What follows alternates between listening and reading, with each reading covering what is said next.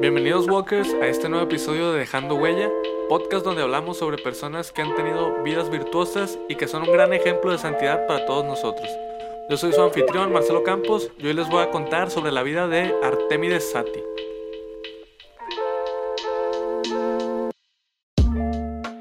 Artemides nació en Italia, sin embargo desde muy pequeño él y toda su familia tuvieron que emigrar a Argentina para huir de la pobreza que se estaba viviendo actualmente en Italia.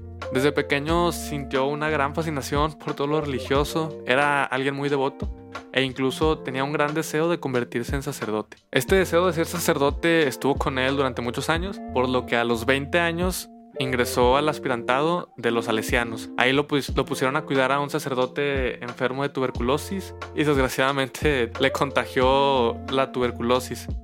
Por lo que ya cuando iba a recibir el hábito no pudo asistir a la ceremonia porque estaba en un hospital debido a esta enfermedad.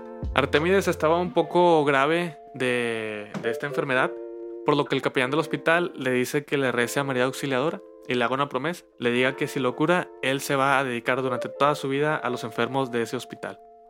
Artemides acepta y hace esa petición de todo corazón. María Auxiliadora le concede el milagro y Artemides pues no era un hombre que, no cumplía con su palabra, sabiendo incluso que esto significaba eh, dejar el sacerdocio, lo que creía desde pequeño, porque se tenía que dedicar enteramente al servicio de ese hospital, de los enfermos y de todas las personas que estuvieran ahí. Él acepta y desde ese momento se consagra a, María, se consagra al servicio del hospital. Desde ese momento ayudó en todo lo que pudo en el hospital, incluso logró llegar a ser vicedirector o administrador.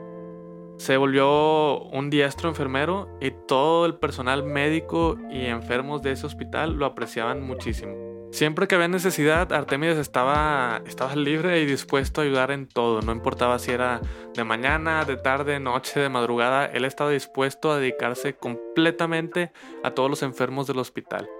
Incluso en los pocos momentos libres que tenía, él los aprovechaba al máximo y se retiraba para estudiar ascética. Su fama se fue propagando eh, de este enfermero, de esta persona que, motiva, que ayuda y que no solo curaba las enfermedades, sino motivaba a las personas.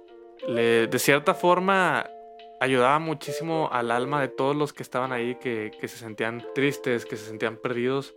Les, los ayudaba, les daba una nueva razón por la cual seguir adelante, los animaba muchísimo. Su fama se extendió mucho que hasta personas de diversos lados de toda la Patagonia iban a ese hospital solo con la intención de conocer a Artemides. Artemides amaba demasiado a todos sus pacientes, a todas las personas, a todos los enfermos. Les tenía un amor verdaderamente increíble. Y no los veía ya como, como una persona más. Él los veía como Cristo, como Jesús. Dicen que hasta cuando hablaba con, con las hermanas o el personal del hospital, decía, oye hermana, ¿no tendrá una manta para un Jesús de 12 años? ¿No tendrá ropa para un Jesús de 15 años cuando le llegaban pacientes? Decía también, ya preparé la habitación para el Señor, etc. Él él, veía a Cristo en cada uno de los enfermos, de los pacientes, de la gente con la que, él trataba. Era tanto el impacto positivo que, que Artemides causaba en los demás que un médico del hospital dijo que él creía en Dios desde el momento en que conoció al señor Sati, desde el momento en que conoció a Artemides. En 1950, Artemides cayó de una escalera y a partir de ahí se le manifestaron varios síntomas de cáncer. Continuó atendiendo a todos los que podía hasta que desgraciadamente falleció en 1951. En el 2002, San Juan Pablo II lo declaró beato y su cuerpo actualmente descansa en la capilla de los salesianos en Viedma. La vida de Artemides nos enseña el increíble poder que tiene el dar ejemplo a los demás y el enorme amor que debemos de tener por nuestros hermanos enfermos y desamparados, ya que ellos son Jesús mismo pidiendo nuestra ayuda. Bueno, Walkers, eso fue todo por el episodio de hoy. Espero que les haya gustado. Recuerden seguirnos en nuestras redes sociales: Facebook, Instagram, Twitter, YouTube y Spotify. Estamos como Walking to Heaven. Estamos subiendo mucho contenido, eh, sobre todo en YouTube y en Spotify. E incluso si les gustó este podcast, en Spotify tenemos muchos más para que vayan y los escuchen. Muy probablemente también les puedan gustar.